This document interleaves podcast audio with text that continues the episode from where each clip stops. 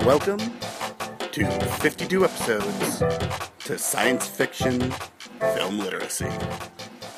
My name is Chris Garcia. Roll sound.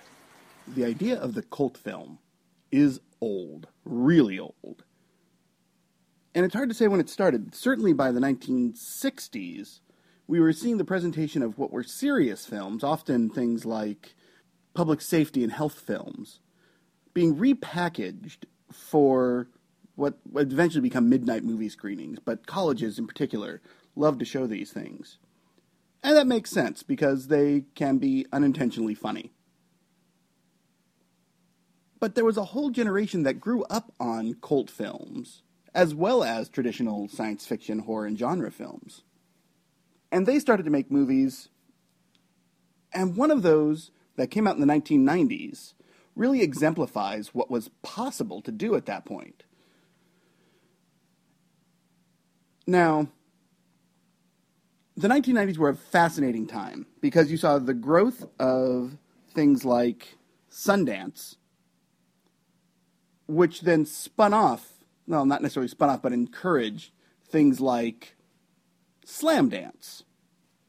And the introduction of these new festivals that were more focused on hyper indie films led to a greater acceptance by sort of not quite the mainstream, but just below mainstream art house fare, sort of, of these what would typically have been films that just lingered on the festival circuit for ages. Now, one of those films was Six String Samurai, a phenomenally fun picture.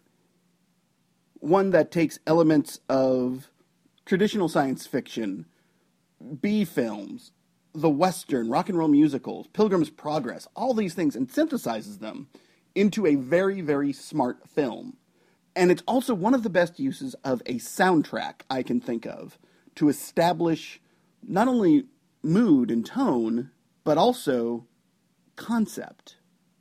And the story is this the Russians invaded the US, overran us, and Nuclear Winter, the only real haven left is called Lost Vegas, and it is ruled by King Elvis.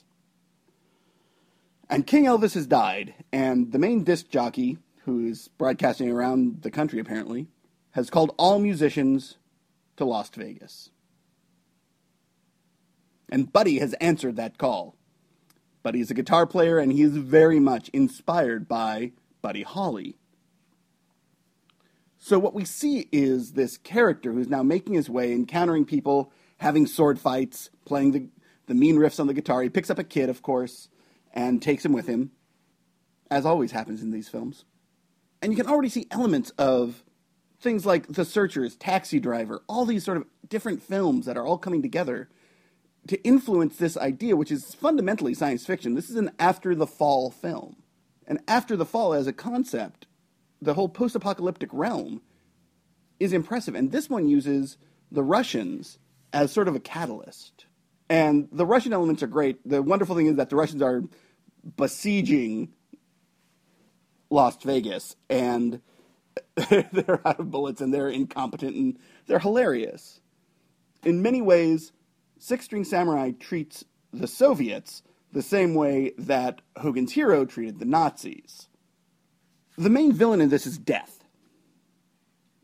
And he's sort of represented by a, a heavy metal rocker who looks a lot like Slash from Guns N' Roses. Whereas Buddy is Buddy Holly, representing the birth of rock and roll, the tradition, the long standing honor of rock and roll. You have Slash as sort of the new thing. He's metal. He's hard rock. And this is where it gets really fascinating, at least to me. Because what you end up seeing is the two of them clashing, and they have a great fight, by the way. It's wonderful. But Death has picked off all the other styles. So he comes up against a mariachi band, against uh, a Ritchie Valens type character, all these sort of different things. Someone who looks like Jerry Lee Lewis, which is actually a really cool bit. So metal is won out, is what it comes down to. And they have a climactic battle, which is phenomenally great. It's the music, though, that really moves this film. And the soundtrack is I don't know who did the actual score, but the soundtrack is the Red Elvises.